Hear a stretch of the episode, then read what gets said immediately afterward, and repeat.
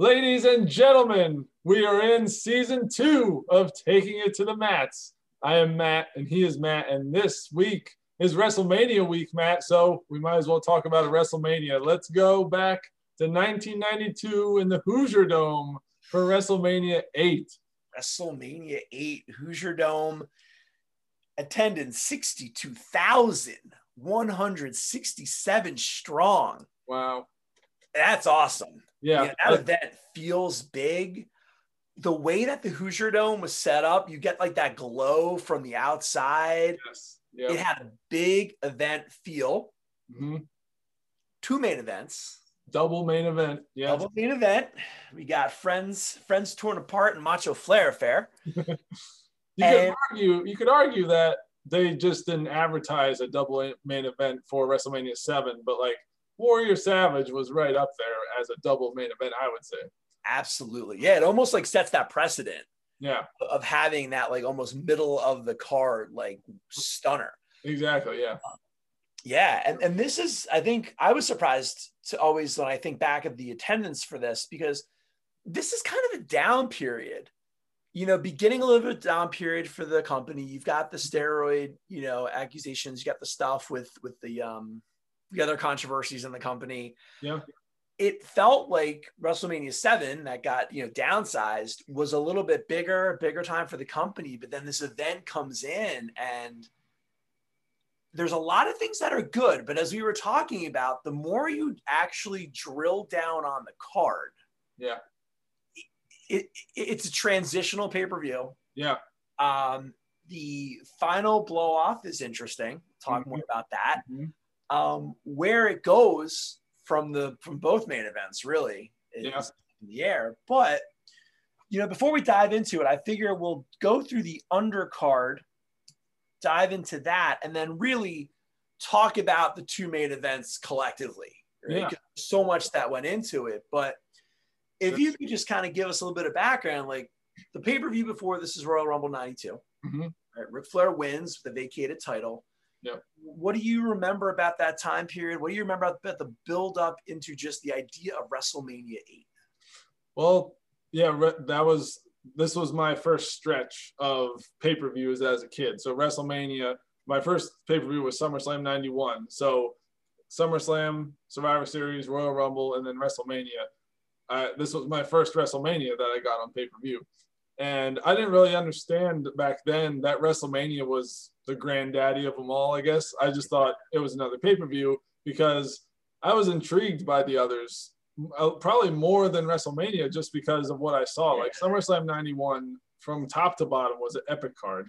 Yes. Survivor Series and Royal Rumble, you have what they are like Survivor Series matches, the Royal Rumble match. Like they have like set things that take over the pay per view. And then WrestleMania is just like a card. Like it didn't seem as epic as SummerSlam to me back then, but the the way the double main event played out, and I as I rewatched it again, like I got I got there was a couple goosebump moments that I still got goosebumps from. Yes. and we'll, we'll talk about that. But yes, Ric Flair um, winning the the WWF title before this at the Royal Rumble by winning the actual Royal Rumble match um, was supposed to set up like we can I guess we can talk about an hour later, but it was supposed to set up the match that was supposed to happen between Hogan and Flair, and it never happened. And they held the press conference beforehand, and you had um, since Flair won the Royal Rumble and won the title, you didn't know who was going to challenge him. So they had five guys at the press conference, and Jack Tunney was supposed to name the number one contender. And it's Yeah. funny because the Undertaker was there, and he's just like sitting there, like staring straight forward. That would have been interesting. But you got Undertaker, Roddy Roddy Piper, Yes. again another another Flair feud match that never happened. Yes. And then you got Hogan, Savage, and Sid on the other side. And uh, Jack Tunney just decided that Hogan was going to challenge Flair. And then we get from there to WrestleMania, and things happen, and the main events, the main events change. Yep. So we go into a double main event instead of getting Hogan and Flair. Yeah, and I think you're right. I think even before you go into the undercard, and we'll dive into these main events later, I think it is important to set the context of you know, the build up to WrestleMania 8 was Hulk Hogan saying this could be the last match. Right. Yeah, this We'll whole talk more about the whole thing with Vince, but I wonder if that's a big reason why 62,000 people come to Indianapolis. yeah. Hogan's last match. And then also, as much as the buildup of Hogan and Flair is intriguing, you look at the end of the 1992 Royal Rumble, it's setting up Hogan and Sid. I mean, they're going to have to have a blow Yeah. off. Like, you're Right. not going to leave that um, unresolved. So, you know, that was definitely um, a, a big part of, you know, the build up to this event. So, Yep. let's let's attack the card here. Yeah. And uh, we'll get to all that good stuff, good stuff later. Sounds good. So we have a dark match that I think is the classic. You're finding your seat. You're coming back from the merchandise stand in the concourse. you got the Bushwhackers beating the Beverly Brothers in 10 minutes. Very interesting. And the Beverleys were pretty new at that time. Yeah. I'm, I'm not sure when the Bushwhackers came about. Like, I always think every time we talk about the Bushwhackers, I always think like they've been there forever. Right. They just lose every match, but I don't know when actually they arrived. But it's it's funny that they went over in the dark match against. Yeah. And I think you made a great point. when We were talking pre production. Like, if this was actually on the pay per view, the Beverlys probably win this. yeah, I would think so. you know. But if you're talking about how do you get 60,000 people amped for an event, get the Bushwhackers finishing it with the battering ram, doing the whole thing in the aisles, like, yeah, you're excited. You're ready. You're ready for a card, You right? get people in the audience giving noogies to each other and licking each other's faces. They're ready to go. yeah, like that is the amazing thing. I felt like anytime you had a Bushwhacker match, the pop of them winning and the joy in the crowd and like what they did, like I feel like they should have won more often. I feel like just the return on investment of a Bushwhacker win from the crowd is just it's just there. Yeah, it's hard to compare. It's hard to compare them to anyone else because they were literally their own entity. Like they didn't do, to my knowledge, they didn't do that many moves. They didn't do that many moves that would like really take a toll. Right. At the battering man, he basically knocked the guy down. but, but yeah, they were they were fun to watch, for lack of a better phrase. yeah, absolutely. so you you get that, you get the crowd going, and then for the second year in a row, you get Shawn Michaels opening up WrestleMania. Very different. Very? Year before, he's with the Rockers. Here he's like peak. What I would say is like boy toy Shawn Michaels with sensational Sherri. Mhm. It's the leather jacket, like with the sleeves. It's pre-tattoo. It's like that classic um, attire that he had Mhm. you know, very simple, the white with with the stri- with the different stripes on it. Yep. And he goes against perennial WrestleMania loser, right? As, uh, Yeah. as history played out, um, El Matador, Yeah. right? His El Matador appearance, El Matador Tito Santana. Mhm. What do you think of the match? it was okay. It uh, to me, it, it didn't get like maybe they should have had Bushwhackers and Beverly's like actually uh, not a dark match and Bush, Bushwhackers go over because it didn't really get me amped up. But because I wasn't a I wasn't a huge El Matador fan. I know that you had read that El, they were pushing for El Matador to possibly win the title sometime. I- like I know that I read that again. That could have been complete conjecture and fan fiction, but I abs- I read it. I was like, that kind of makes sense. Yeah. You're branding a guy with a great skill set, yeah, good but, like, El Matador, he he wrestled a good match. Like he's he's older at this time, and Yeah. uh, like so they reinvented his character from just Tito Santana and how he came off of the Strike Force and stuff too. El Remember those, Matador. those promos where he's Yeah. like bullfighting. Yeah, El Matador, the bullfighter, and uh, and then as Bobby the Brain Heenan said, like his his quote unquote sister sings the national anthem, Ar- Ariba McEntire. Jeez, Bobby the Brain Heenan, man. uh, that that was one of the best things about Mania was Bobby the Brain Heenan and Gorilla Monsoon just taking Oh. away the commentary to It is their masterpiece. yeah It so. is unbelievable. Yes. They are so good. yeah but um I if like I think you know this was the second pay per view of Shawn Michaels as the Heartbreak Kid he was in the Royal Mhm. Rumble but this was his like coming out as the singles competitor Heartbreak Kid I feel like he he worked a good match. I feel like his finish should have been a little better. Like he did the he did this he did the kick, but he didn't go for the cover. And then the finish was Tito like trying to suplex him in the ring from the apron, and Michaels like holding on to the rope and then just landing on him. No, no Sherri interference from the outside and getting the yeah. getting the, the pinfall at, off of like a little cross body type move. And yeah. like El Matador was just like, you know, whatever. And it's interesting because it's almost shades of when he beats Bulldog, right? Mm-hmm. Like uh, being very opportunistic um, with that. Now, El Matador hits like almost two finisher level moves in the match. Like Mike yeah. was bumping in that match. Right. He hits the flying forearm and he hits yeah. the El Paso del Malte or whatever they call it. Yeah. Michaels rolls out of the ring both times. Not like totally phased by by those moves like you like you might be if if El Matador was going to win with his finisher. So it was, it was yeah. How do you feel about that? Is that a no sell or just strategery? You know? yeah, could I think it could be a little no sell because Michael's like after he hits after he hits his new finisher, like he calls for it, he does the double up, and then he does the flying fist to the back of the head. Michael's like rolls to the floor, doesn't even go down, like he's just like wobbly on the floor, and like, yeah. And then he that's when he gets him back in the ring and he lands on him or whatever. But it could be like you know they talk about Michael's attitude, like you know. Mm-hmm we talked about it during the Montreal screw, screw job, but like, you know, if he was like that for many years, like even Gorilla Monsoon said, look at the arrogance on him, or, you know, like that, yes. that could have been, you know, the beginning of it. I don't know. I don't know yeah. if, if that was any kind of shoot or not. Now, people have argued, and I know you, you know, watched this very recently, very closely. Was there a botch at the end there? I know some people have suggested that maybe that you know, I mean, they go over 10 minutes. I mean, mm-hmm. do you feel like the match had a logical ending earlier that didn't happen? And so this was kind of put together between the two of them? I mean, mm-hmm. it's a different type of finish. I mean, do you see a possible botch and like an audible, or do you feel like this was the intended finish? Well, they like Michaels, like I said, he hits the what they would later call sweet chin music, but he never had that as his finisher until like he really became more of the the good guy Shawn Michaels, I think. But yeah. um, he tries for that back suplex where he hooks him in between the thing, but but he Tito counters it. So I don't know if it didn't seem like there was a botch finish, but like I I kind of wish that he would have stuck with the crescent kick or sweet chin music as he would call it and and won like that. I think that would have put him over better than just yeah. like the falling on him type scenario.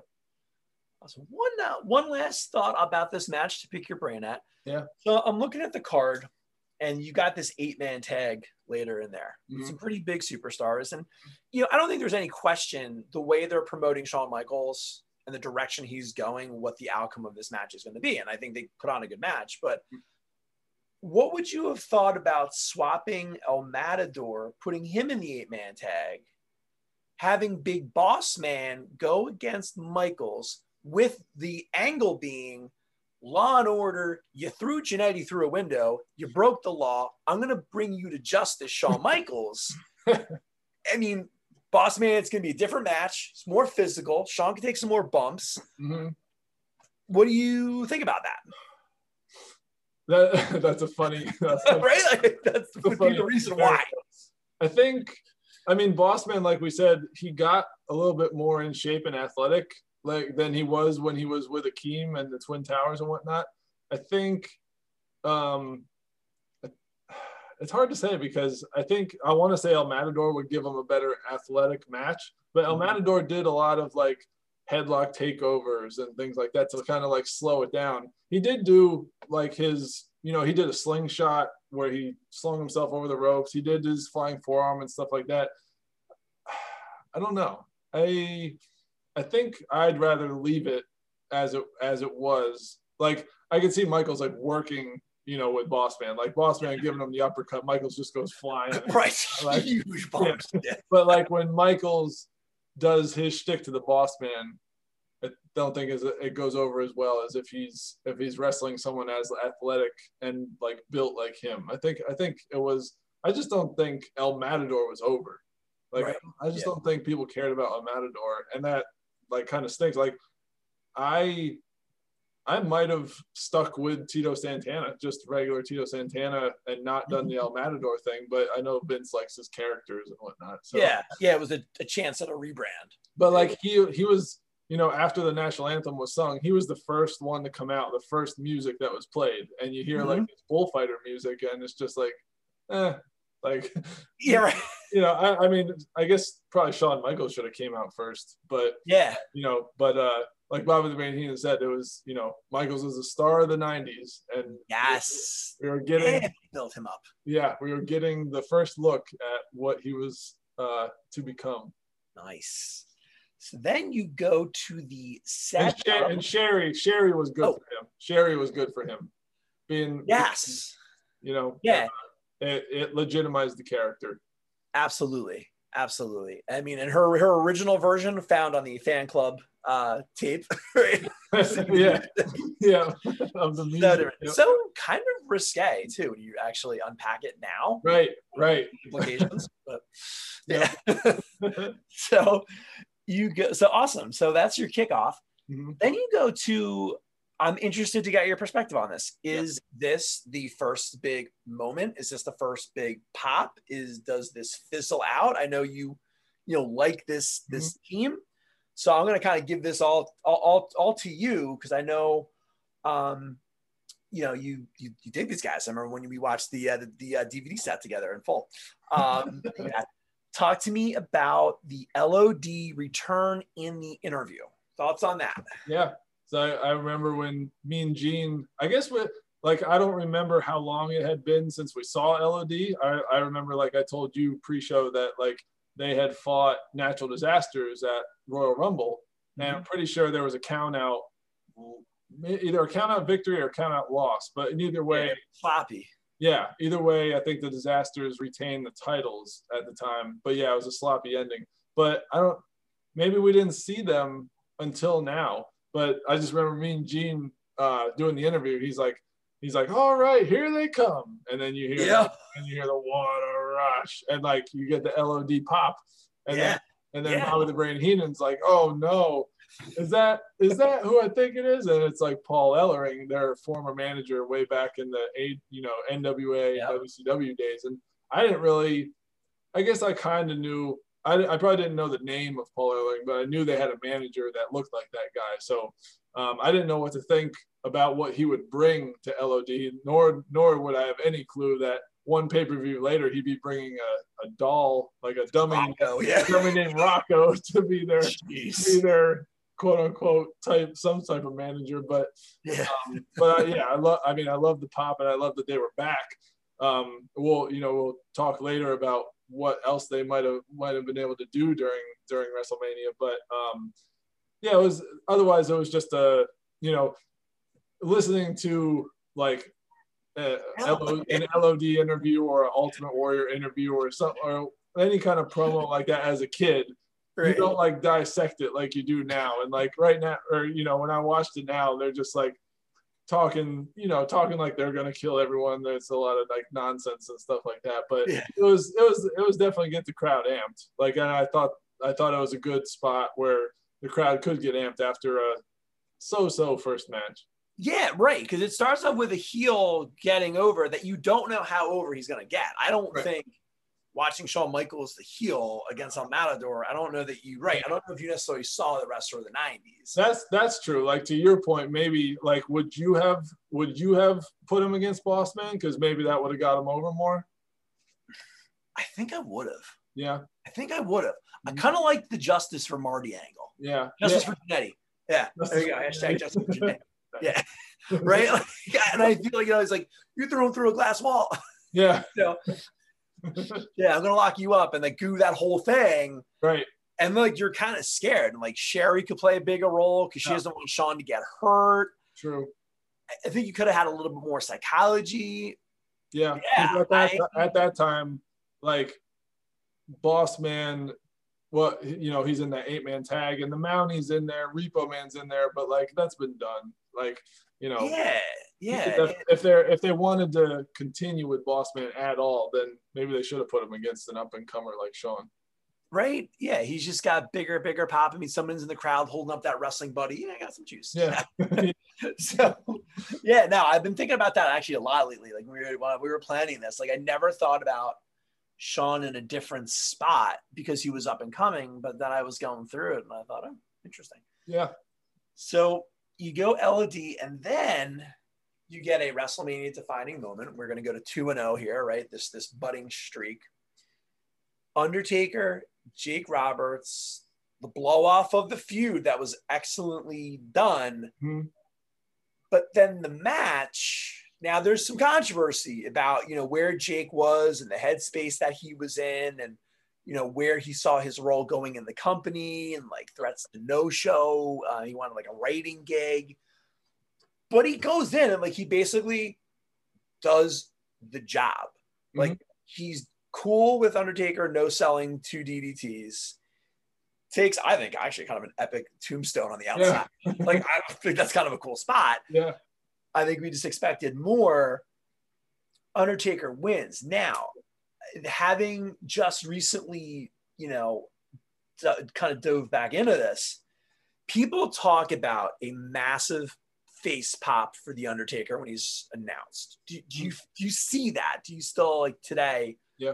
See that? Does it live up to that like hype that it's got? Yeah. Like when you hear the gong, then there, Yeah. there's a pop. And then that aisleway was massive. So like Howard Finkel does not start announcing the Undertaker until he's probably three quarters of the way to the ring. And so it and Undertaker's stride, like it takes him a while. so like, he's he's not he's not moving very fast. So like then he he gets you know three quarters of the way and Howard when Howard Finkel, you know, says where he's from and what he weighs, and he says the Undertaker. Like there was a there was a good pop. There was a massive pop. I, I will I will vouch for that. Yeah. Death Valley 328, right? Like iconic. they, Uh, showed, they showed all of the um, like before they before they introduced them they showed all the stuff that happened where jake got his hand stuck in the Ah, coffin. Yeah. and then they showed and then they showed i wondered if you had this um, when the undertaker came out you know they showed kids in the crowd with like their signs and stuff some kid had that that uh, wwf magazine with just the big face of the undertaker do you remember that one and he's just like very pale with the Yeah. hat. Yeah, I do and, not and have, not have that one. I Gotcha. they they replicated that cover they almost once a year because I have a 93 one and I have a 94 one. Mhm. But yeah, I do not have that one with the hat and like it's this very still true like red hair, like the very Yeah, yeah. hair. It's Not like he's darker. just his his scary eyes and white face. Are just, Makeup. yeah, Yes. that Yes. was, that was I, I had that one. That was an iconic uh, cover to the magazine. and we need to take a deep dive into your archives, man. We got five. We got, we got I, don't know, gems, I don't know if I still have it. Maybe, nice. but So, yeah, go ahead. I mean, we've we dissected this in Mhm. season one Mhm. with our new expanded edition of Undertaker: The Lost Years, but I know that we've talked about this a lot, but I think it absolutely is worth revisiting. Mhm. So there's really no going back here. Undertaker's face turn is complete. He has vanquished Jake Roberts. We kind of know the direction it's going to go. I mean, I don't think anybody saw SummerSlam 92, him doing what he was doing, right?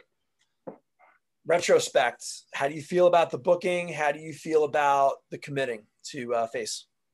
Oh, I like it. Like Yeah. we, you know, we did the face heel podcast, and we we both talked ourselves into how Yeah. was a better face.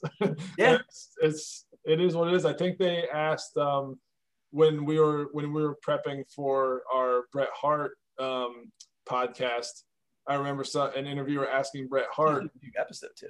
yeah, I remember an interviewer interviewer asking Bret Hart um, about Undertaker's face turn, and he he agreed with it. Like he said, there was nothing else he really could have done as a heel. Just you know that character, unless he's continuously working with like you know a Hogan or a Warrior or someone like that, you gotta Yeah. let him flourish. And I think that's the only way he could have done it is to get over on as a face and go against the heels. Agree, agree. Uh, Jake's uh, ring attire, fascinating. Yeah, Uh, that's very not 1992 right. You know golden era WWF. I yeah. um, and he, uh, yeah, like um, I forget if we mentioned it, but like Bret said he was at one point prior to WrestleMania 8, it was told to Bret that he was supposed to be working with Jake uh, at WrestleMania Yeah. 8, and then they changed storylines and whatnot, and then the whole thing, like you just said, Jake um, basically quit after WrestleMania 8, so that kind of put a different scenario in play.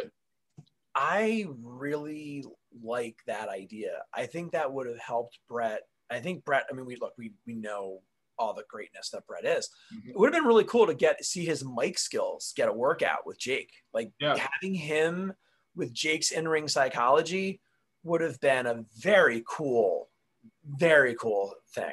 Yeah, I, Yeah. That that had that has potential. I think that has a high ceiling. that would have that would have Bret Bret was excited to possibly work with Jake because he said he never did before. Yeah, I guess he never will. yeah, yeah, yeah. But yeah, like uh, you mentioned, I think um, you get the first two matches of WrestleMania eight, two up and comers, Shawn Michaels and The Undertaker, going over on some some legends there. Yes, right. The future faces of the company. Yep. Uh, yeah, have, they kind of have their coming out, and we're gonna go three for three because our next match we've been talking about them. I guess the hot take is: is this the match of the night?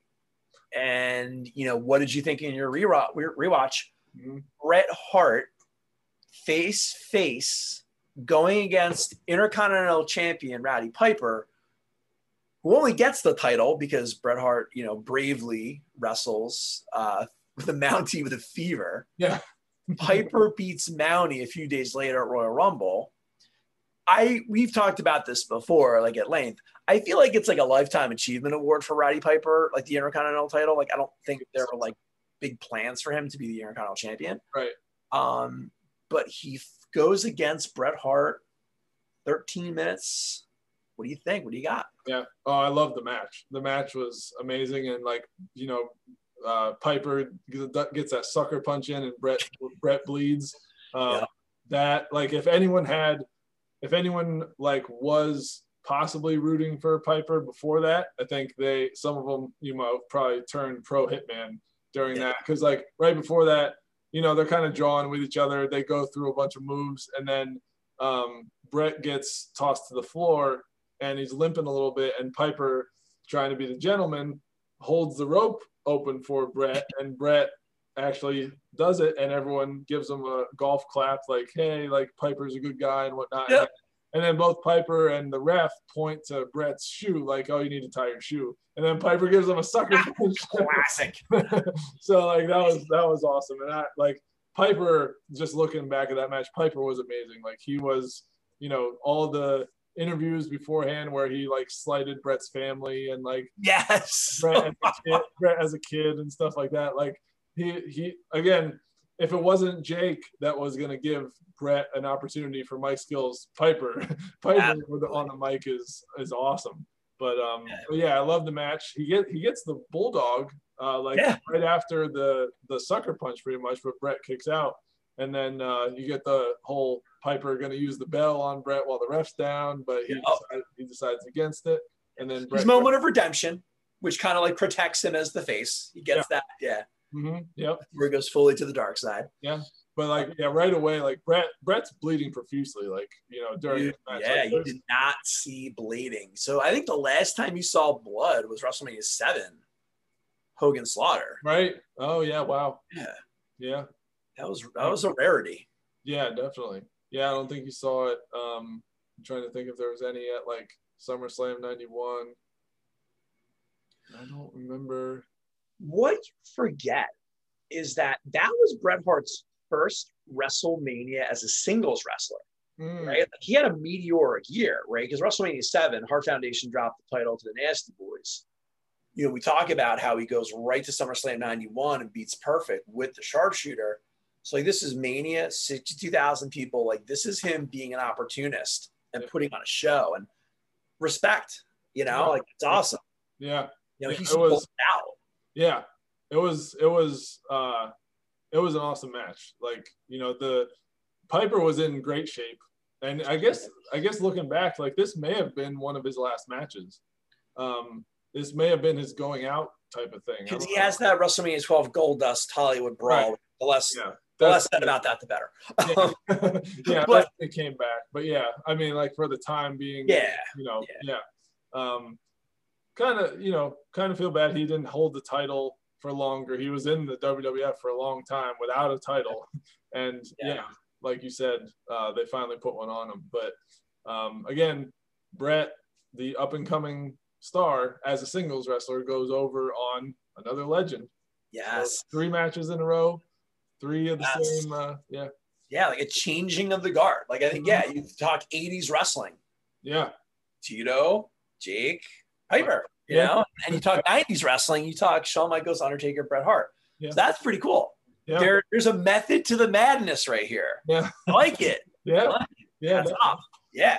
Yep. So yeah, that match was uh, definitely the best match up until then, and like I would call it a show stealer. But one of I'd say I'd say one of the main events, the the, the double main event was still awesome, and yeah. we'll talk about that. But uh, Well, was, off the top of your head, all right.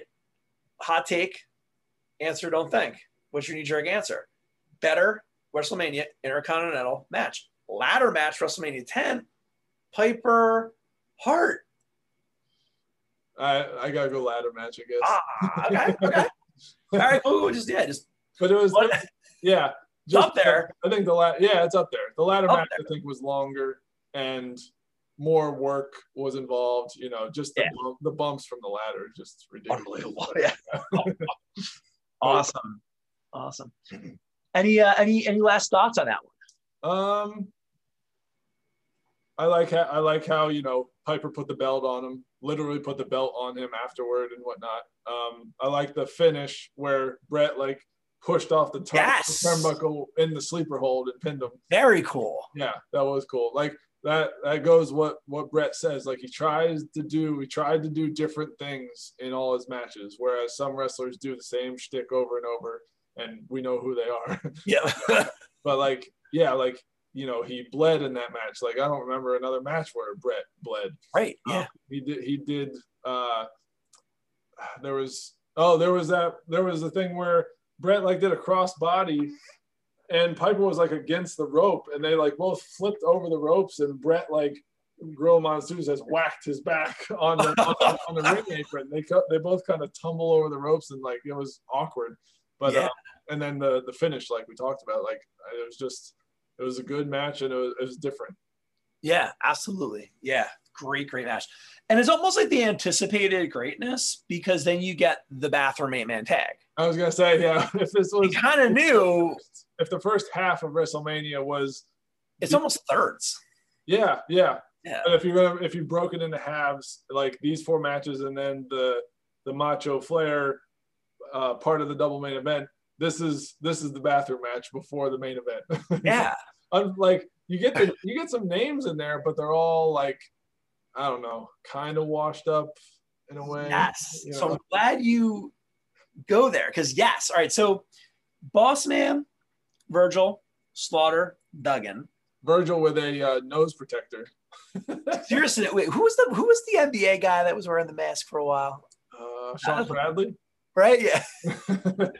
So you, you got Boss Man, Virgil, Slaughter, Duggan, Mhm. Nasty Boys, Repo Man, Mountie. yes, and Ray Combs introducing them from Family. Oh, Feud. hosted Family Feud. Very, very tragic ending for for Ray Combs, unfortunately. Yeah, But rewatch, rewatching, that's the shtick. The Family Feud announcements. That's like, what do we got? Oh, let's do this. rewatching it back. I can't believe I can't believe how dumb the jokes were. That like what- I, I literally remember? laughed, I literally laughed my head off when I was a kid. so good. You got the nasty boys. Survey says this is just what the survey says. You got two men sharing one brain. This is what the survey. That's what the survey said. I'll tell you, Ray Combs could rock a sweater back in the day too. Man. Gosh, think about that. Yikes. Uh, so, yeah, you got so Bossman Virgil Slaughter, Duggan, Nasty Boys, Repo Mountie, just over six minutes. So, tell me again, like the pin. So the Nasty Boys, Brass Knuckles, Virgil, what what What goes down there? They um, the everyone gets in the ring. It's a big hoopla and whatnot. And the Nasties have Virgil. They've taken the the nose guard off of Virgil's face, and they're Oh. going to clock him with it. But Virgil ducks, and the Nasty hits another Nasty with it, and Virgil gets the pin off of that. Wow. But uh, the the one point I was going to make to you was, uh, you know, during our dream card, you had Yeah. You talk about you know what they could have done with Hacksaw Jim Duggan back in that day and whatnot, and he's in this like eight man bathroom match.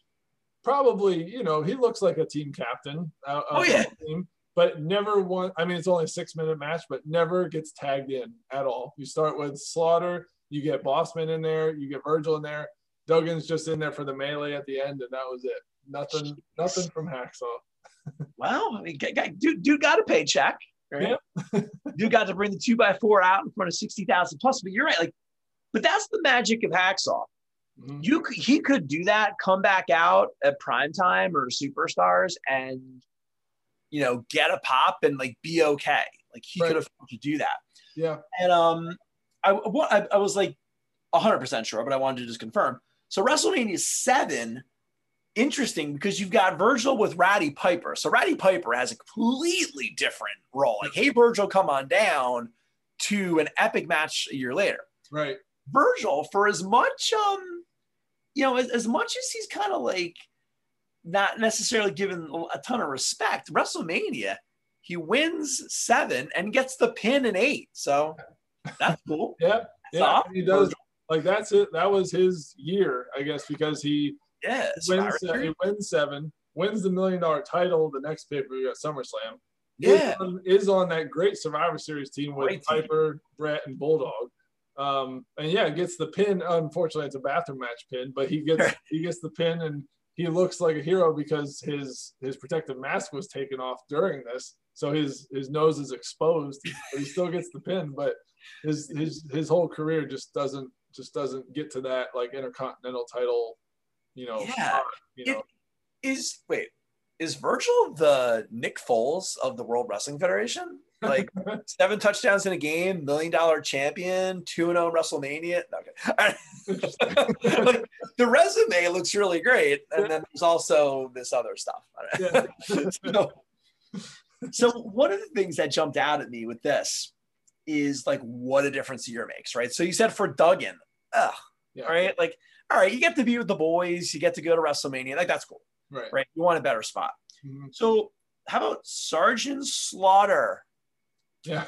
dude? Total. WrestleMania seven main event monster heel main event SummerSlam afterthought. Now I did read, I did read that for SummerSlam there was thought for Slaughter Duggan against Money Inc. for the titles, Mm. and it just didn't get didn't generate the heat, and so the whole Jimmy Hart natural disasters thing. Gotcha. That, That was cool. Yeah, that would have gave Duggan and Slaughter some good notoriety for once. Yeah, like if Duggan and Slaughter are teaming up, that is peak my favorite time of the WWF. Right, that's Right. like peak. Like if, if Colonel Mustafa's jobbing every week and like that's like my peak. Um, so you get Slaughter with a big big fall, Mhm. and then the Nasty Boys go from winning the tag The year before, yeah, against yeah, to to this. That's yeah, that's a drop. yeah, That's a drop. yeah, definitely. I guess you had you had a bunch of, um, and I guess kind of right after this is when they would turn face, pretty like pretty soon, I think. But um, because you had a bunch of heel tag teams at the time, Yeah, and a a bunch of them with Jimmy Hart, but as you said, you even had the Beverly Brothers in there. So the Nasties were like on that downward trend as a heel tag team. So at least they, at least they turned them face and had them face Money Inc. You know, a little little later on. Yeah, like it, it worked. And like we've said Yeah. before, I think you take out the Mega Maniacs, the Nasties should have been the WrestleMania 9 match. I mean, I think Mhm. that was the trajectory they were going. And then one of my favorite face Nasty Boys matches, as an aside, I remember they fought like a no DQ match against the Head Shrinkers on Raw, and it like ended up in like the buffet, and they're like there's like just condiments everywhere. And, I It was vaguely, awesome. I vaguely remember that. it was a good one. Remember it because it was like President's Weekend. So like the next day I didn't have school. It was one of those nights where like my parents would like let me stay up. Mhm. Um, so we're gonna skip for now Okay. Savage Flair, because I think that's part of a bigger conversation about eight. Yep. Um, so we go into the second half of the card. right. So we're going into the second half. Tatanka over Martel, just over four minutes. You know, it's a rising star beating, like, you know, my obviously my all time number one. Yeah. Get it. How do you feel about Yeah, I feel about that. Yeah. Bummer. Bummer. Right out. So Cocoa Beach is uh, favorite son. yeah, how do you feel about your guy having to follow Macho Man Flair and having to put over a rising star? And the I guess oh no, that was two like the I was gonna I was gonna compare it to two years prior to this. He was number one match One. Koko and one. Koko. Yeah, and now he's putting over a rising star. Well, if there's anyone that's going to follow and believes that they can follow an epic macho flair affair, it would have to be a man that possessed a great amount of arrogance. Is. so, you know what though for your to your credit or for because because you like martel i'm glad that this wasn't like his lot in the rest of his career like after this he gets he gets the feud with hbk so that's Yes. that's good for the model that was good Yeah. career. so He- dude, good in-ring ability, good look, like fun guy. I, again, um, I get it. No, I mean, we, we, we, we like Tatanka. Like, we like his in ring ability. Um, we think a year later, obviously, like in our dream card, we also have him winning the Intercontinental belt. Like, Mhm. this was the start. Um, it's interesting that they didn't put him against somebody like um, a berserker, like a more physical, per, like um, type of wrestler, just to kind of get a more like physical match. Like Martel is a little bit more finesse, you know, the right jumping jacks and whatnot, and yeah true but you know, Tatanka gets the clean win. One of my notes is it's it's kind of a bathroom match. It kind of is.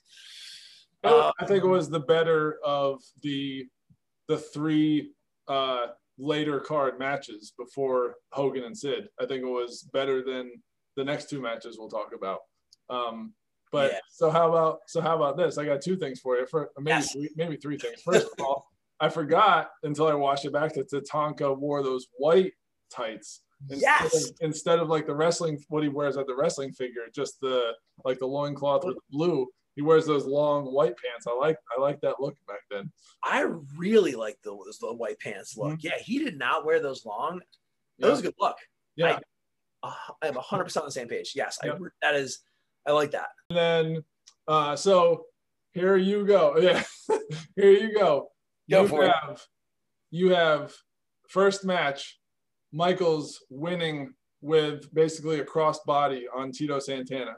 Yes. You have Tatanka winning with a cross body on Rick Martel. Yes. A year later, Tatanka versus Shawn Michaels for the Intercontinental Championship at WrestleMania 9. Yeah. How about that? Yep.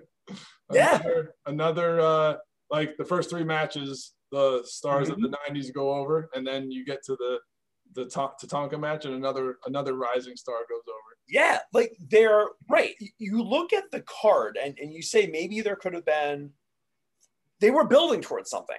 mm-hmm. They were building towards something without question. They were building towards something there. Yeah. Um so then the next match, I just have ugh because but I mean it builds the characters up, it builds the heat, but you've got tag team champs, Money Incorporated, who again, like I love them. I think they're an awesome heel tag team. Going against the natural disasters, who basically like more or less wiped the floor with them for eight minutes, and then they walk to the locker room. yeah How you feel about that? uh horrible Yeah. they're like either natural disaster should have won the belts or or like before the match the nat- when the natural disasters are interviewed they tell Mean Gene that like they're gonna have a surprise for Money Inc. But there was no surprise. Like I thought, like, I guess they were just like saying that, but like I thought they were gonna like bring out somebody or like actually do something. But um, And what do you think they could have done? yeah, so instead, I think the booking should have been like instead of the uh, LOD interview, it should have been a substitute where like maybe they had something happen where Money Inc. like attacked Earthquake beforehand or whatnot, and Earthquake couldn't compete or something. So then surprisingly, you have LOD versus Money Inc. LOD comes out with a big pop, a surprise pop, and then they maybe win the titles. Maybe they go over yeah. on on Money Inc. But that would have solidified that second half of the card right there. Like the second half of the card, besides the main event, was not so great, and that match could have been a lot better had something like that happened. Definitely, and I'll tell you, the other option I think you could have said when you talk about like surprise is, I think obviously option one is yeah, LOD comes out and you get the huge LOD pop, and it's like oh my gosh, they're going in the ring as money. Mm-hmm. I think the other option you could have had is as Money Inc. is going to the locker room, LOD meets them and is like, "You're getting back in that ring." Nice, yeah, you that would have been awesome. You could have used them that way because now I get it, right? They walk back to the locker room, they get counted out. Like it does build heat for like where, where they're going to go, and but at the same time, like it's WrestleMania. You can't because if you fast forward to WrestleMania nine, right? They try to do that against Hogan and Beefcake, and they Finkel basically says if they do not return to the ring, they will lose the match and the titles. Mm-hmm. Mm-hmm. So, you know, that was Money Inc.'s move take the belts, walk out of the ring. And it's fun and it's kitschy to an extent. But again, like it kind of goes into hulking up yeah. I want to see a match go all the way through. I don't want the gimmick. I don't want it to go to a certain point and I have to wait for like the gimmick to start to play right. out.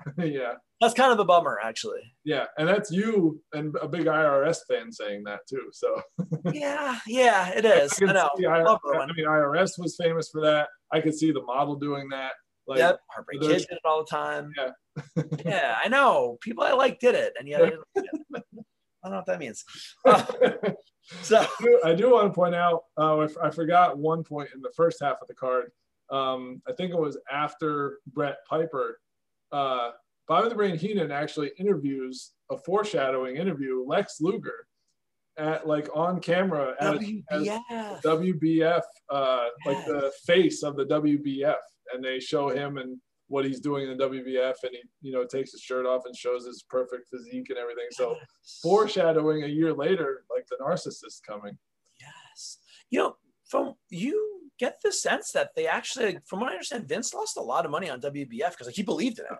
He yeah. thought it was going to be something, not just like a farm system for future wrestlers, but actually. Um, so you get the tag match, and then you get one minute, 36 seconds Rocket Owen Hart beats Skinner. Do you cut it? Do you keep it in? I mean, it is Owen Hart, future legend, getting yeah. a win at WrestleMania. Getting yeah, I mean, I would, I would have it go. I mean, I don't, I don't know about any like time limits, limitations or whatever, but like I would keep it in and have Owen do some of his crazy moves from back then and have him still go over on Skinner, but not like he does a he does a backflip off the top to get into the ring and turns around and gets tobacco spit in his face. And yes. that, that, starts the match. But then he basically, I think, only really gets the roll up on Skinner as an offensive move. And then yeah. after the match, he drop kicks him out of the ring or whatever. But yeah, like a waste, real waste yeah. for, for Owen to get over. And it's a total waste because he doesn't go anywhere after that. Like it's a while yeah. before he gets to Survivor Series 93. Mm-hmm. He's not even remotely in the picture at WrestleMania 9. Skinner is the second doink, so yeah, kind of cool opportunity for him. But mm-hmm. like that's where like I wonder. Now I know obviously they were under time constraints because of the length of the match, but I go back to the eight man tag, and I think if you want to invest in the Rocket, do you swap Skinner and the Mountie? Because the Mountie was a former Intercontinental Champion you know, there's actually, you know, there's actually, remember he beat Bret. So you got the family connection, Owen, and going to get revenge against the Mountie. So you can build up a little bit of heat. And it's more important. Like, I mean, the Mountie, the Mountie won a lot back then. Yeah. yeah. Like, like it's sometimes dubiously with the shock stick, but like right. Mountie was a force to be reckoned with, really. Like, yeah. I'm surprised Mountie isn't on your top five list because was, I describe him. It sounds like you should be. Yeah, no. he was one of those guys. right? Yeah. Like wait. so, so that's the uh, that's the undercard. So after we've dissected it a little bit, you know, do what do you think? I think there's a couple strong points, and I mean, I guess you have to have those lull points, like for short bathroom breaks, but also but but also like they always talk about how the how you have to like you can't just go amped the entire time. Like the crowd's yeah. going to get tired. You have to let them settle down. So like, I mean, we'll talk about the double main event, but like there was points where like you, they had to settle down, and you had to settle down after Macho Flair because that just turned into. Well, we'll talk about it, but like, um, you know, Piper Brett was obviously the best undercard match. Yeah. Um, Undertaker Jake was big. It was short, but it was big. Mm-hmm. Um, and then just just those future stars going over. I guess. I mean, I guess they could have went over in a bigger way. Like uh, like we said, both Michaels and Tatanka won with like easy cross bodies on yeah. like on like veterans who could have like kicked out, and they didn't do their finishers and whatnot. But um, yeah, it was like a little, I guess, a little a little disappointed in the in the undercard overall, especially when you talk about uh, compared to like the prior year's WrestleMania. Like this mm-hmm. WrestleMania had, not counting the dark match, nine matches, I believe. Yes. WrestleMania 7, 15 matches. WrestleMania 6, I think 15 matches. Like, and they were all like, like you said, a changing of the guard, a changing of the future stars. These were not, you know, your normal guys. Like, you know, you can just rattle them off. Power and glory. Um, you know anyone any anyone who was in any of those 15 matches like the match yeah. had, had seemed to have more substance to it than than, than some of these um but yeah like there i guess i guess there wasn't as many high points you know in the, in the undercard as there could have been yeah no agreed later on you could look at them and say wow important matches for them to win but I think when you do talk about the high points of this event, it's almost like the ebb and flow of a live show. You do have to kind of bring people. Yeah, exactly. You have to bring people down, mm. you know, to kind of have those high points matter and, and things yeah. like that. Yep. So as we transition into the big double main event. Yep. All right. So everybody, I think, that thinks about WrestleMania 8 talks about this missed opportunity for like the dream match. Hulk Hogan, Ric Flair. It's at the height of kayfabe. It's WWF, mm-hmm. right? It's Flair as the champion. He's over. He wins the Rumble. Now Hogan plants some seeds that he's leaving. Mm-hmm and he kind of does, right, for a period. They have a whole tribute to Hulk Hogan, like a week before WrestleMania. They show yeah the videos. Show, yeah, they show his Andre the Giant match, his Warrior match. And they interview with McMahon saying how is this your last match and all that stuff. So it does feel like you know he's supposed to be leaving, and there's supposed to be a change happening. Yeah, and it, it almost makes you wonder too, like if what if Hogan hit it in Hollywood? Like you know a la the rock right? So like you think about hollywood in the 80s 90s you got stallone schwarzenegger chuck norris to a lesser extent like steven seagal jean-claude van damme. Like there was the possible opening for an action star right? Like these movies were getting made in abundance. Yeah. And you almost wonder like if he like when you talk about hogan and the business and and his like if he would have you know, if he's in like Predator 2 instead of Danny Glover, like, does he just turn his back on wrestling? Like, is he just moving on and, and it be like, I don't know, like, is his, are his failures in Hollywood ultimately like what kind of jerked around the WWF this time to not maybe go in a direction that it just needed to settle on? Yeah. I don't know.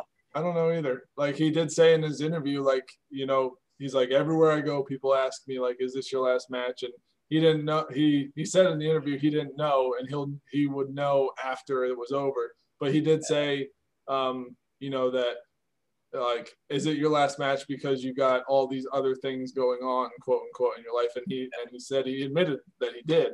So yeah. between that and the the allegations starting, yeah, I mean, it was uh, it was a it was a change that was going to take place. But yeah, like it was there was there uh, the it, was there in case of in, in case of fire break glass uh, yes get Hogan back or whatever was there exactly. always that plan.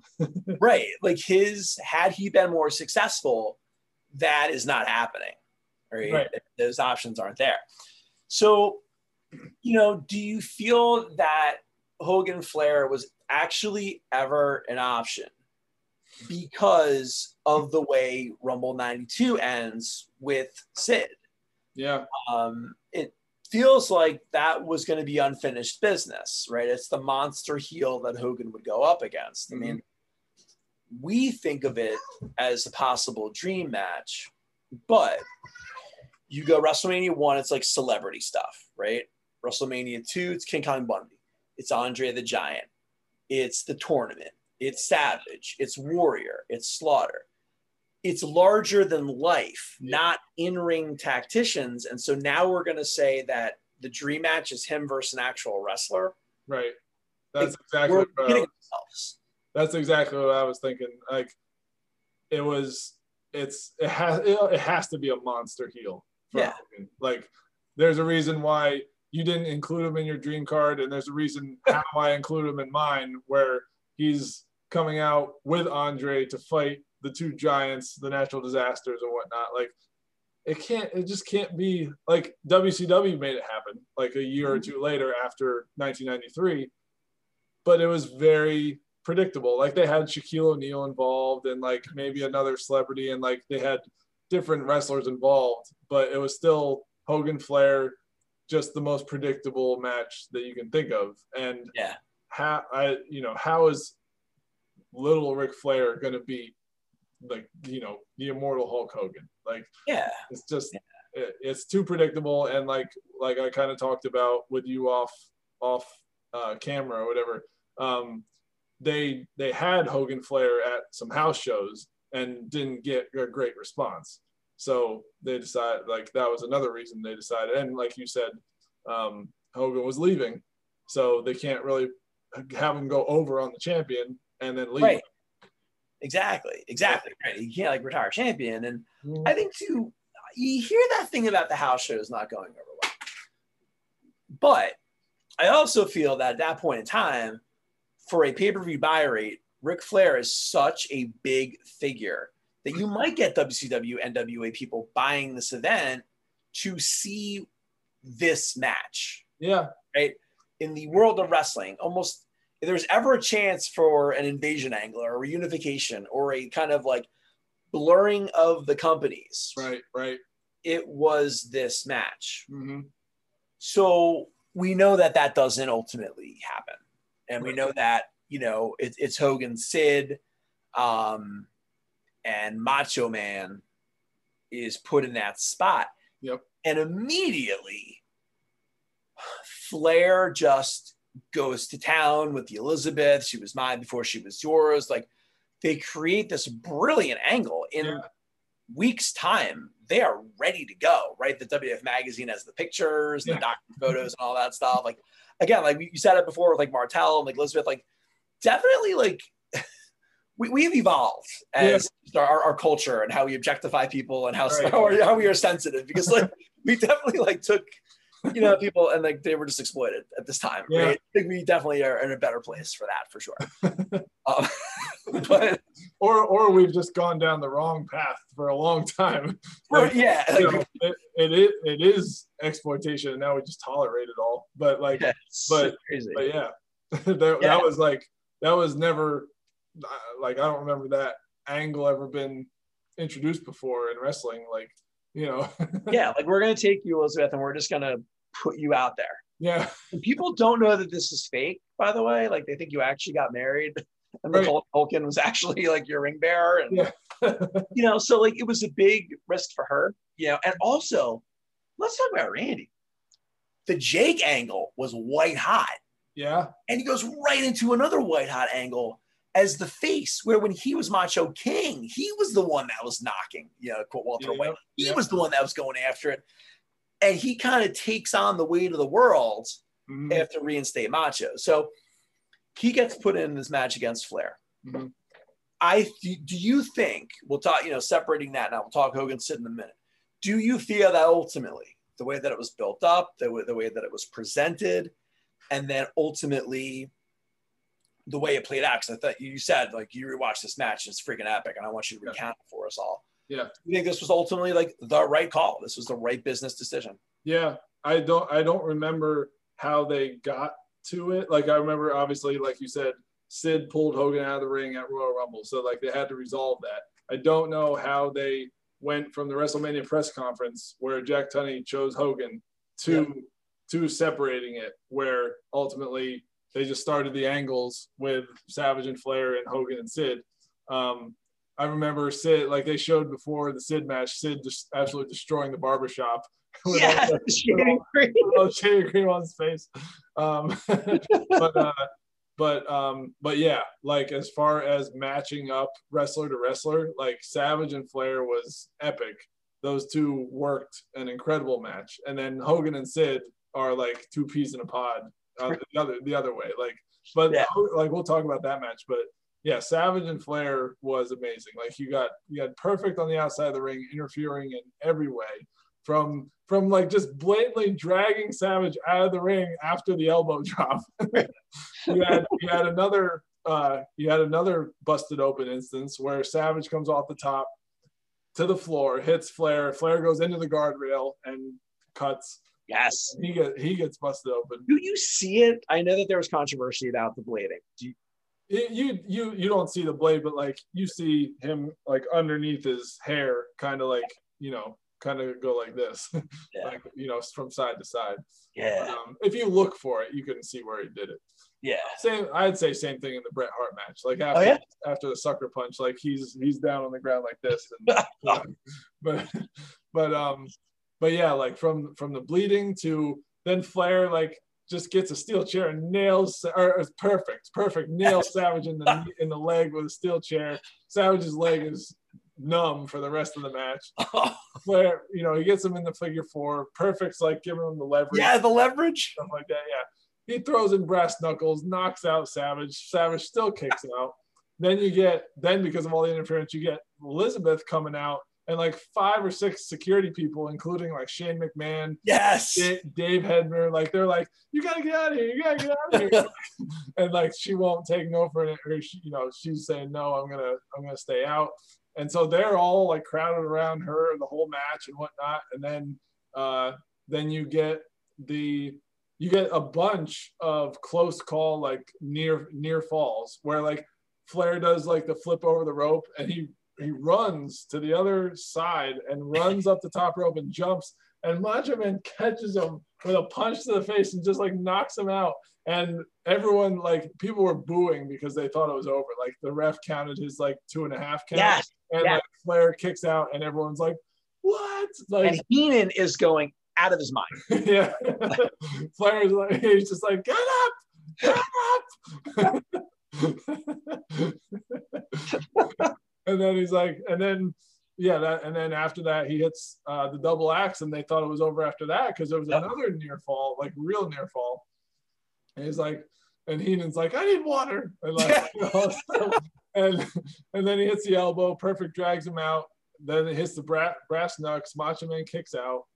You get the you get the figure four spot, and then you get Flair like wailing away on the leg, and Macho Man punches him in the face pulls his pulls his trunks tights. as hard as he can. Yeah, pulls his tights as hard as he can, rolls them up, handful of tights, one, two, three, and the place just goes nuts. Wow. And then and then like chaos just goes. It's just chaos after that because Liz jumps in the ring.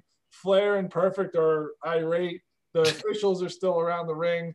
Flair grabs Liz and like spins her around. He's like, "What about me?" And then, and then like gives her a kiss, and then she starts slapping Flair, and then Macho Man attacks Flair, and it's just bedlam. And, like everyone's just like, "This, this." That's why you need the ebbs and flows. Like you need, you need like yeah. intermission plus a calm down match after this. But um, then you get some huge fireworks for you know Macho Man winning, yeah. winning the title back. Um, yeah that I remember that one firework that was pretty much like in the ring, right? that is awesome. But, um, but like to see Macho Man go over and win the title the way he did was awesome. Like, yeah, you, know, you didn't expect the roll up with the tights, but yep. like that was that was awesome. I love wow.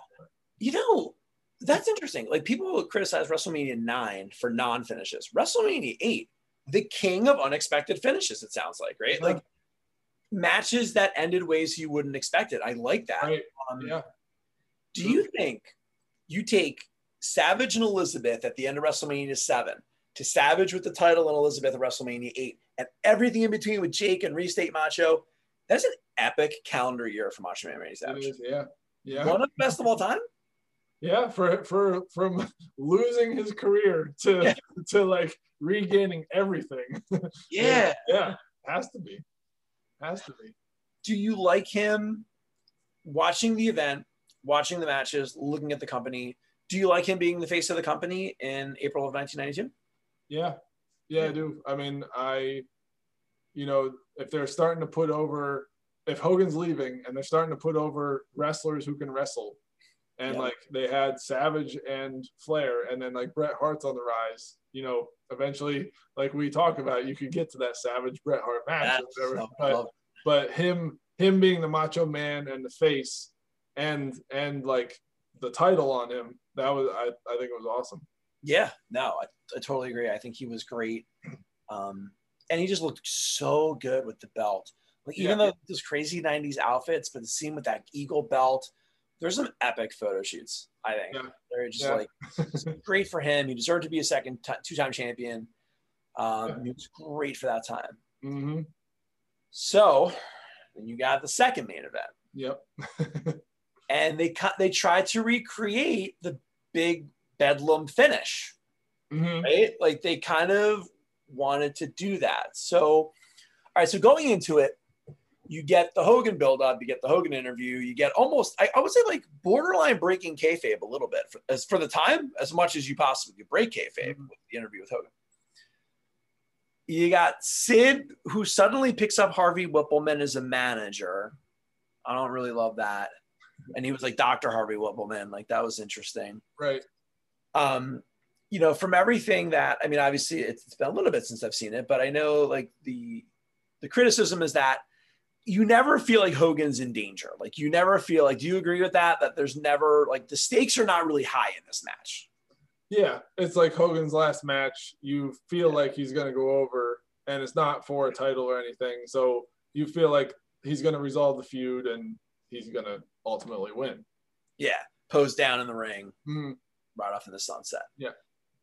um do you think there was anybody else in the company on this card okay maybe one where you could have given him the ride off into the sunset? Because sid was really only in the company since summerslam 91 weird year right? He's the guest referee. He doesn't wrestle in, Survi- in survivor series 91 because of an injury. I don't Right. know i guess it was legit. He goes into the royal rumble he is a face. He lasts a while. There's the heel turn. There's a couple Saturday night main event situations going on. There's a little bit of stuff with Jake, Mhm. but he didn't really establish himself. Like I almost feel like you could have used Undertaker there if you re- if if it was about Hogan's Swan Song, which you can't rely on that. right right I can't think of anybody else on the card that Yeah. could have been, like you said, that monster heel. Yeah. To get Hogan out of there, and Hogan has to be the last match, right? Yeah. I think again, I think they did it right. Like they had Savage Flair. I think Sid was the perfect guy to go against Hogan for his last match. Like you had the whole, you know, can he body slam him, and you know, how strong is Hogan compared to Sid and whatnot. They did the test of strength in the beginning Yes. and. And Hogan actually, uh, I get, I give after watching it back again, I give Monster credit to Hogan. He takes some bumps in this match. Yeah. He takes a one-armed, one-handed choke slam and like straight down the mat. Like Bobby Brain, Bobby Brain Heenan is just like, I've never seen anyone do that to Hulk Hogan. He picked him up with one hand, jammed him down into the mat. He's like, kiss Hulkamania goodbye. And like people, when that bump happened, people like rose up out of their seats. Like Hogan, like he flattened Hogan with that. And then like Sid like got on one knee and like went like Yep. like, Yes. like um Great. that was that was a huge Yeah. thing. and like you didn't you know that was big man versus big man so like it was a slower methodical type match it wasn't like the savage flair match where you just had move after move after move and like just controversy and whatnot like they Yeah. would do a big move for that moment, the big moments like we talk about, and then like slow it down and whatnot. But he takes a choke slam, he takes a side like a side slam, a side slam, and he takes power the power bomb ultimately. He does. Yeah. He no sells it sort of. It wasn't the most. It wasn't the most um like powerful power bomb. Like I don't think he no sold it as much as Sid kind of like made it gentle. Like Got yeah. I think like Sid because before the match they play Gorilla Monsoon. Yes. Yeah, before the match, Gorilla Monsoon shows how Sid, ever since he like destroyed the barbershop, has been on a rampage. He did stuff to jobbers. that, like I don't know how the jobbers are like standing after what after what he did. Right. He like gorilla press a guy and like throw him all the way out of the ring and the guy would hit the stretcher and like fall to the floor yes, the stretch.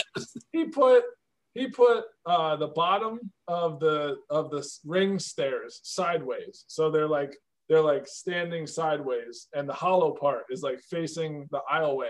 He's got the guy on the stretcher in the aisleway and just like runs and shoves him into the steps and the guy just topples over. Like sid just destroyed everybody before before hogan. So like they really built up his like monster heel persona. Yeah. uh, but yeah, like I think uh, him versus Hogan was, you know, that that monster heel play that needed needed to happen. Yeah. So then you get to the finish. One, two, kick out. Now, Kick out of the leg drop.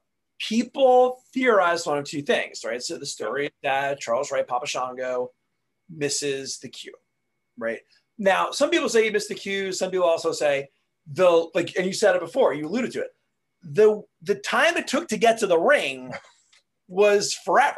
Yeah. So like you could literally make the cue, and if you're not hauling it, hmm you know, and you're talking about literally seconds are counting here, Right. you know, you almost are better off coming out from under the ring with how Yeah. long, It's true. you know. Yeah. So yeah, because it was a it was a weird either that like because he missed the cue possibly Harvey Wippleman gets up on the apron right as the ref counts two and Sid looks like he kicked out or Hogan like got off of Sid kind of during the kick out because he saw Yeah. Harvey get up on the apron but then Harvey didn't do anything Hogan just picks up Harvey and Yep. throws him in the Sid but that makes the ref ring the bell like I don't there's there's no reason to ring the bell to my to my recollection at that point, you know, because Right. he, he didn't touch Hogan. Hogan threw him. So- right, exactly. It's almost like Royal Rumble redo, right? It's like what the So heck? that that makes me think it might have been a botch. Like the Yeah. the bell should have rung when Papa Shango should have got there. Right. So Shango goes in there. Mhm. Now, so this is Shango's big spot, I guess, right? They're they're they're basically saying this guy who is you know mysterious, and this is obviously pre-warrior, you know, puking and everything because he's not back. He's not back yet, right? The peace soup and Okerlund and all that. So he you know kind of meanders down to the ring. You get the you get the melee, and then you get the music. Yep. And Gorilla Monsoon like, wait a minute. And Bobby the Brain's like, what? He's like, it's the Warriors music. God, Heenan is so good. He's like, it's the Warrior. So, So like that's the moment that I rewatched, and I, I'm getting goosebumps right now just thinking about it. Like the crowd is just ballistic. Like Right. it's like they've lost. Like Bobby Reen's like everyone's hair's lost it. well, the people, No, the, the people, the people in the crowd that you can see from the main camera have like they're flipping out because they made their bring back the warrior signs and stuff yes. like and he just gets in there and clotheslines the crap out of Shango and then oh. gets hit with the chair, but he's shaking the ropes at the same time. so oh, good. Amazing. Like you you do good. Yeah. Well, speaking of music, they also have the match also starts with Hogan's music playing while he clears out Sid. It's a very musical main event here, right? Yeah. Like, yep. so, sorry, so they, he's shaking the ropes, they're playing the music, Yep. And then- out. Yeah, everyone like Hogan's surprised to see him and whatnot. And the the like everyone's just flipping out. The the the thing I remember was like, whoa, like is, is that Warrior? Like he cut his hair. Like it's kind of it's kind of short. and like and he still looked chiseled, but not as big. So like you know he he might have been New Warrior Theories is born. yeah yeah his but when you when you get to see his face, it looks like the Ultimate Warrior. Yeah. So oh, like, the, the theories were squashed, but yeah, there was a lot of a lot of rumor and Oh, innuendo. well, you know, I mean, and it's interesting because like his mullet was so big, you Yeah. can't sustain that. Nor Right. should you expect someone to, right? um, so, what's interesting about the end of this, and I always go back to a quote that you that you said when we when we talk about this, and it always helps me kind of frame and put context to everything. Mhm. So you get the four people in the schmozz, if you will. so by SummerSlam 92, the next pay-per-view, right? Mhm. The big man to them people. Hulk Hogan out. Sid out. Talk about Sid was supposed to work with Warrior. That's cool. Yeah, That's a pretty cool Wembley Stadium match right there. yeah, definitely. Um, Papa Shango goes to SummerSlam, but he beats Tito Santana and what basically becomes a dark match. It's not on the US versions of it. Right. Yeah. And then you get Warrior Savage in, you know, an interesting angle, Mhm. right? I mean, an interesting angle, but I don't think it was. I don't think it was like otherworldly, right? Like I don't. You would never mention it in the same breath as as Macho Flair, as the WrestleMania Seven match, as Bret Mm. Piper. Like it wasn't an iconic match. Yeah, it was. I, I like. I think I told you I gave it more credit than probably a lot of people do. I think Warrior worked well during that match. Um, like I think he there was like Macho Man, Perfect and Flair did a lot to both of the of the wrestlers during that match. So like I think both of them worked well against each other and then like Warrior had like the neck injury during the match and like Macho Man had the leg thing as because of the outside interference and whatnot. I thought I thought the match was underrated. All right, I like it. Yeah. I like it. There you go. Yeah. So, any final thoughts? You know, so you go from this is the last WrestleMania where the next pay per view is SummerSlam, right? Mhm. WrestleMania 9, you're going to have King of the Ring and going forward, Right. King of the Ring, and then you go to your in your houses and everything. So, this is the last big, all right, here's your big four, here's your WrestleMania. They end with a lot of interesting ways you can go. I mean, they, it's right in your face, right? Because I mean, Yeah. Flair's demanding a rematch. You've got the thing at the end. You've got the Warrior back. You know, all that juice, and Mhm.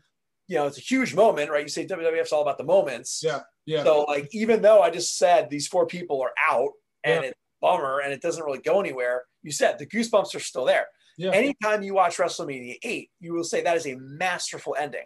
hmm You know, it doesn't matter what happened afterwards. That moment is anyone will tell you that is a top five pay-per-view WrestleMania just moment to be Mhm. taking that in.